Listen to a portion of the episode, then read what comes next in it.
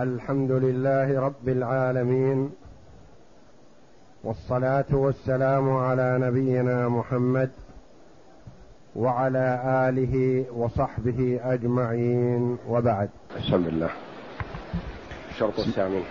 بسم الله الرحمن الرحيم. قال المؤلف رحمه الله تعالى فصل. الشرط الثامن التسوية بين المتناضلين في عدد الرشق. والإصابة وصفتها وسائر أحوال الرمي. قول المؤلف رحمه الله تعالى فصل الشرط الثامن. يعني تقدمه سبعة شروط وهذا هو الشرط الثامن والأخير في صحة المناضلة على مبلغ على جعل على مال.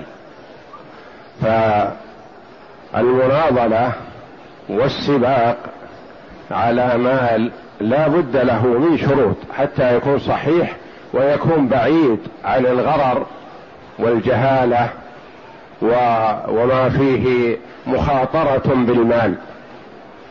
وليكون هذا المال مبذولا في وجهه في وجه ينفع لتعويد المرء على الرماية وعلى السباق على الكر والفر.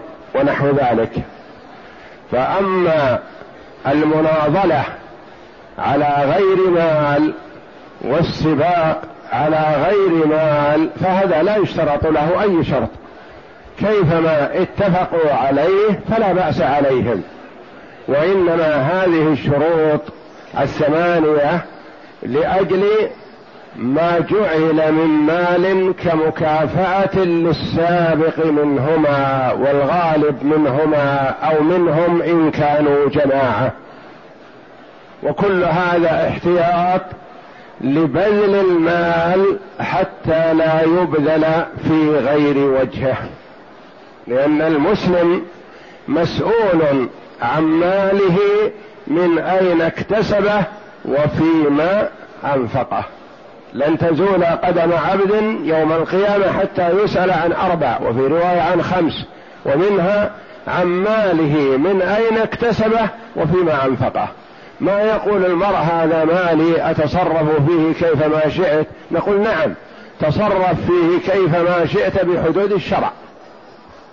أما في الأمور المحرمة فلا وأنت محاسب ومسؤول عن هذا.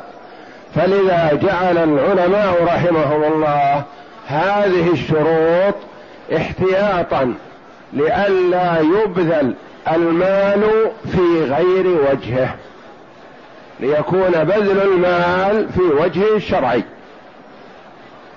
فلا يضيع منه شيء ولا يعطى أحد منه شيئا بدون مقابل بل لا بد أن يكون له مقابل و وعلى حدود ما أقرته الشريعة الإسلامية. وفي هذه الأبواب وهذا الباب بالذات والذي قبله والتفاصيل التي أوجدها العلماء رحمهم الله كل هذا دلالة على شمول الفقه الإسلامي لكل صغيرة وكبيرة. قرأنا في هذه المناظرة مثلا امورا دقيقة قررها العلماء رحمة الله عليهم. يعني من يسمعها كأنه يظن أن شغلتهم الرماية. وهم رحمهم الله يبوبون الأبواب ويفصلون المسائل للأمة دلالة على شمول الفقه الإسلامي لكل صغيرة وكبيرة من شؤون الحياة. سواء كانت مما يتعلق بالعلم أو بأمور الآخرة أو بأمور الدنيا أو بالتنافس فيما بين الناس. فهذه المناظرة يعني ظاهرها التنافس والتسابق لكن لأجل أن تحفز المسلم على أن يتعلم هذا الباب وهذا الفن لأجل أن يكون مجاهدا في سبيل الله لإعزاز دين الله ودحر أعداء الله. فهم رحمهم الله فصلوا التفصيل البليغ المشتمل على دقائق المسائل قد لا يعرفها كثير ممن هو مختص بالرماية. لا يعرفونها هم رحمهم الله فصلوها وربما لا يكونوا اخذوا من هذا شيء عملي وإنما درسوه ووضحوه وألفوا فيه الكتب لئلا يبذل المال في غير وجهه. فيقول رحمه الله فصل الشرط الثامن يعني من شروط صحة المناضلة على عوض والمناضلة المراد بها المرامات التسوية بين المتناضلين في عدد الرشق والإصابة وصفتها. يعني يكون المتراميان المتسابقان المتنافسان على حد سواء. ما يقول مثلا أنت إذا أتيت بخمس إصابات أنا يلزم أن أتي بعشر إصابات. يعني أنت خمسك أنت تقابل عشر مني أنا لأنك أنت بدائي مثلا. هذا لا يجوز. بل لا بد أن يكون خمس بخمس. يقول مثلا أنت إذا أصبت الهدف ولو لم تخرقه فهي بمثابة إصابة الهدف وخرق إياه. لأن هذا يعتبر شيء كثير منك. فأنا أشجعك وأجعل هذه مقابل ما هي أعلى منها بالنسبة لي. نقول لا ما يجوز مثل هذا. وإنما لا بد أن يكون المتسابقان والمتنافسان على حد سواء خمس بخمس. خواصل خوازق كذا كذا من أوصاف المرامات كلها على حد سواء. لا يميز أحدهما عن الآخر. نعم. فإن تفاضلا في شيء منه أو شرطا أن يكون في يد أحدهما من السهام من السهام أكثر أو أن يروي أو أن يرمي أحدهما والشمس في وجهه أو يحسب له خاصل بخاسق أو يحسب عليه سهم خاطئ لم يصح. كل هذه في الاختلاف. يعني يقول مثلا أنت أرمي والشمس خلفك. وأنا إصابتي يعني تكون إصابتي والشمس بين عيني لأنه يكون آه، عنده قدرة على الرمي ومتعود ويعطي صاحبه فرصة لأن يسبقه. نقول هذا لا يجوز.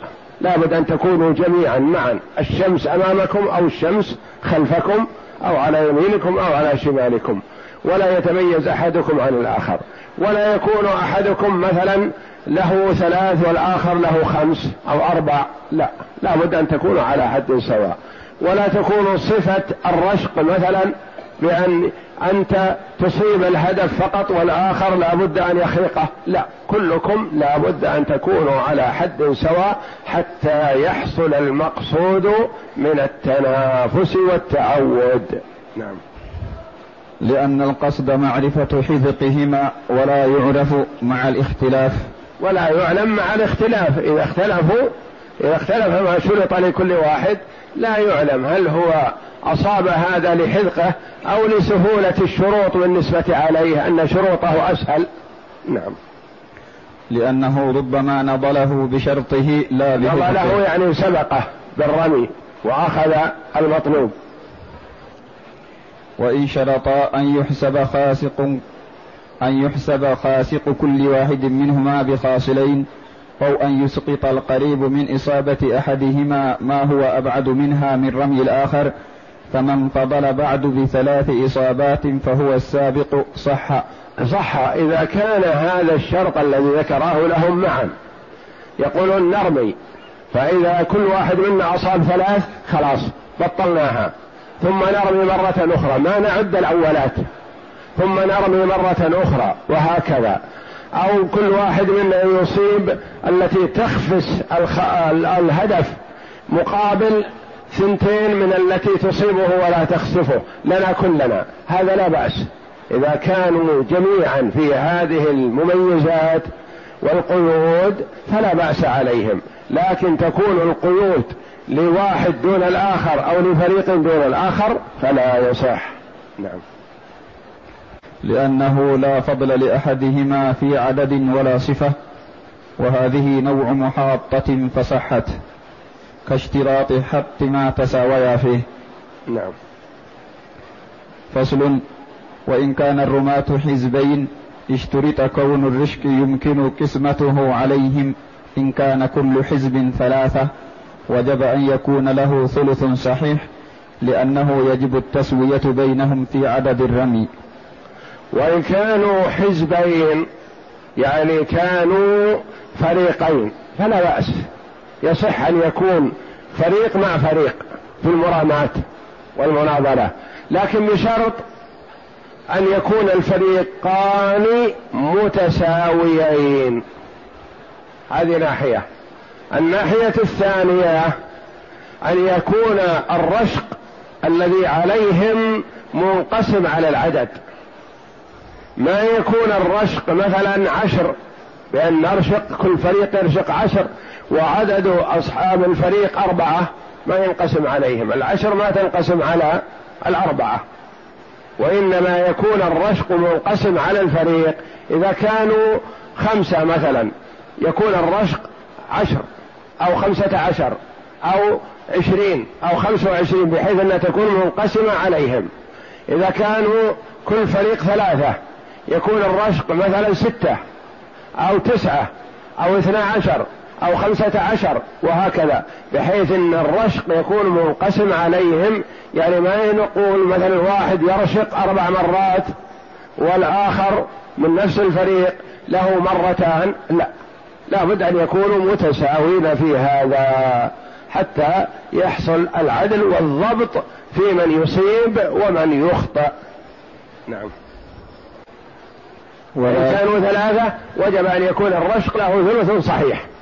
يعني ما يكون نتفق على الرشق سبع مرات وعدد أصحاب الفريق مثلا ثلاثة. يصير واحد له أكثر من الآخرين ما يصير. بحيث أنه ينقسم على ثلاثة. إذا كانوا أربعة بحيث ينقسم على الأربعة ولا يبقى شيء. إذا كانوا خمسة بحيث ينقسم على الخمسة ولا يبقى شيء. الذي هو عدد الرشق. والمراد بالرشق الرمي. نعم. ولا يمكن إلا بذلك فوجب. وإذا نضل أحد الحزبين صاحبه فالجعل بين الناضلين سواء من أصاب ومن لم يصب. ويحتمل أن يكون بينهم على قدر إصاباتهم. يعني إذا أصاب هذا الفريق أخذ الجعل لمن يكون هذا الجعل؟ لأصحاب الفريق هذا كلهم اللي أصاب واللي ما أصاب. ولا بأس أن يتفقوا على أن من أصاب منهم له كذا أكثر. يقولون مثلا الجعل ألف من أصاب يأخذ خمسمائة مثلا من سبق. والآخرون يقسم بينهم مثلا الباقي وهكذا. فتمييز من أصاب لا بأس به لأن هذا وارد ولأجل تشجيع المصيب. وإن اتفقوا على أن الجعل بينهم بالسوية من أصاب ومن لم يصب فلا بأس لأن الفريق له حكم الفرد الواحد. نعم. ويحتمل أن يكون بينهم على قدر إصاباتهم لأنهم بها يستحقون.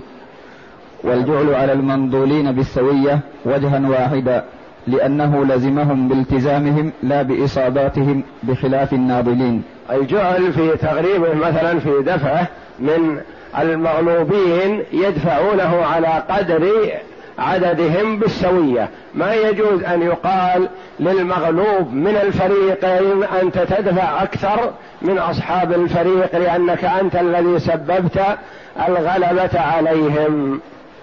نعم. فصل.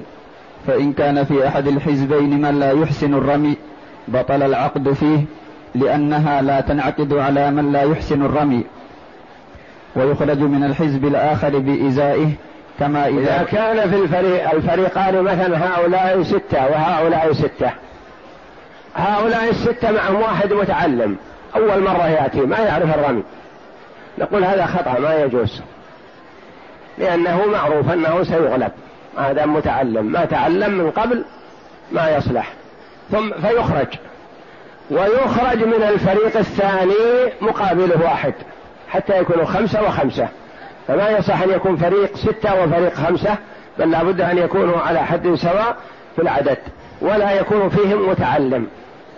ولا يكون فيهم متع... حتى لو كان في هؤلاء واحد متعلم جديد وواحد في هؤلاء جديد نقول الاثنان يخرجان. لأن هؤلاء المفروض أن يتعلموا خارج ويدربوا أنفسهم. فإذا تدربوا يأتوا يناضلوا مع الآخرين لأنه إذا ناضل وهو جديد لأول مرة معروف أنه سيغلب.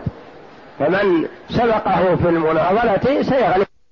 كأنه جاء ليسلم ما بيده ليظهر غلبته أنه مغلوب. نعم. ويخرج من الحزب الآخر بإزائه كما إذا بطل البيع في بعض المبيع بطل في ثمنه. يقول مثل البيع. البيع مثلا بعت سجادة وسيف. بثمن مثلا. بطل البيع في أحدهما. كأن تكون السجادة باعها غير المالك. أو السيف فيه شيء ما أو فيه غش أو فيه خلل. أو باعه من لا يملكه. فبطل البيع في أحدهما يخرج من الثمن مقابله. ما يقال الصفقة جميع تبطل جميع أو تصح جميع وقيل بهذا. قال بعض العلماء بعدم تفريق الصفقة. يعني إما أن تصح جميع أو تبطل جميع. لكن عندنا على أن الصفقة يجوز تفريقها في مثل هذه الأحوال. فيقال مثلا السيف بكذا والسجادة بكذا مثلا. فالباطل منهما في البيع تخرج قيمته تعزل وتعرف. نعم. وهل يبطل العقد في الباقين على وجهين؟ قيل يبطل العقد في الباقين لأنهم حينما أدخلوا من لا يحسن يكافئون أو يعاقبون بإبطال عقدهم هذا كله. لأن المفروض في العقود هذه أن تكون مبنية على الضبط والإتقان. ولا خلل ولا غرر على أحد منهم. نعم. بناء على تفريق الصفقة. لأن من العلماء من يقول لا تفرق الصفقة. إذا بطلت في جزء من أجزائها بطلت في الجميع. وعندنا على أنه يجوز تفريق الصفقة. إذا علم وإذا اختلفوا في مقدار نصيبها تعرض على أهل الصنف فيثمنون هذا وهذا ويميز بين ما صح بيعه وما لم يصح بيعه. نعم. فإن قلنا لا فإن قلنا لا يبطل فلهم الخيار في الفسخ والإمضاء.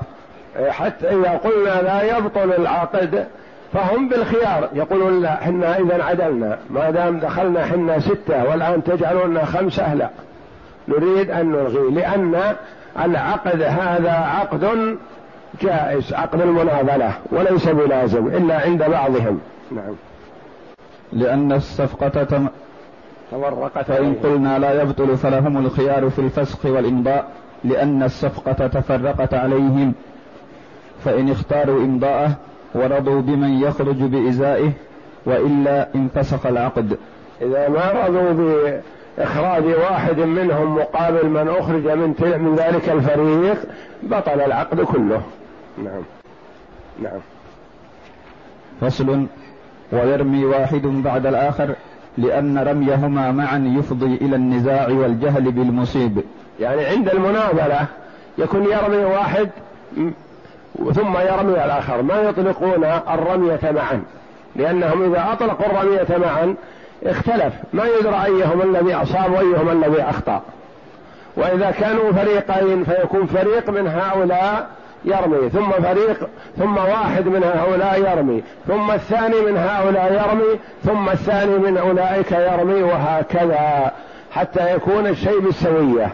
فإن اختلفوا في البادئ فينظر. نعم. فإن اتفقا على المبتدئ منهما جاز جاز لأنه لا مزية لأحدهم على الآخر ولا مزية في البدء. يقولون مثلا أنتم تبدأون قبلنا ونحن نبدأ بعدكم. مثلا لا بأس لأن هذا لا ضرر فيه. وإذا اختلفوا كل واحد يقول نحن الأولون أو قالوا نحن الآخرون. نعم. وإن كان بينهما شرط عمل به وإن اختلفا ولا شرط بينهما قدم المخرج. المخرج للجعل اللي أخرج الجعل مثلا سواء كان من بيت المال أو من الحاكم أو من مشجع لهذا النوع مثلا يقال من ترى يتقدم من الفريقين لأن له وجاهة. يكون دفع المبلغ يقال من تقدم هؤلاء ولا هؤلاء؟ لأن المسألة تقدم وتأخر لا مزية فيه. ولا سبق لأحدهما على الآخر في هذا ما يتميز فيه. نعم. قدم المخرج نعم. فإن كان المخرج غيرهما اختار منهما. فإن لم يختر أقرع بينهما. نعم. إذا قالوا سواء وتشاحوا كل واحد يقول نحن نبدأ. أو قالوا أنتم ابدأوا ونحن بعدكم فحينئذ يكون القرعة لأن القرعة جاءت في الشريعة الإسلامية لتمييز أحد المتساويين في أمر ما. إذا تساووا في ما يشترط للأذان مثلا أقرع بينهما. كل واحد يقول أنا أريد أن أؤذن نقول ننظر. إن كان أحدهما أندى من الآخر صوتا أو أعرف بالوقت أو له ميزة فيميز. ليس لهم ميزة يقرأ بينهما. الرجل إذا أراد أن يسافر وعنده أكثر من زوجة وكل زوجة مثلا تقول أنا أحب أن أسافر معه وهن سواء ومنزلتهن لديه سواء مثلا ولا يجوز له أن يميز أحدهما على الأخرى فيقرع بينهما. كان النبي صلى الله عليه وسلم إذا أراد سفرا أقرع بين نسائه عليه الصلاة والسلام. فالقرعة في الشريعة الإسلامية لتمييز أحد المتساويين. مثلا استأجروا راحلة واحد يمشي واحد يركب. اختلفوا من يبدأ بالركوب مثلا وكلهم استأجروها. وكل له مسافة معينة يركب فنقول يقرأ بينهما. وهكذا في كثير من أمور الشريعة الإسلامية جاء فيها القرعة لتمييز أحد المتساويين. القرعة ما تأتي للمتفاضلين وإنما تأتي لتمييز المتساويين في أمر ما. نعم. وإذا بدأ أحدهما في وجه بدأ الآخر في الثاني تعديلا بينهما. إذا بدأ أحدهما في وجه بدأ الفريق الثاني في الوجه الثاني كما تقدم لنا أنه يكون لهما هدفان. هدفان يرمى هنا ثم يرمى هنا فإذا رموا من هنا هذا الفريق فمن الفريق أو الفريق الآخر يرمي الوجه الآخر اولا. نعم. فإن شرط البداية لأحدهما في كل الوجوه لم يصح لأنه تفضيل. وإن فعله بغير شرط جاز لأنه لا أثر له في إصابة ولا تجويد رمي. يعني إذا كان ناتج عن شرط يقول ارترانا لكن بشرط أنا الأول. نقول له هذا ما يجوز.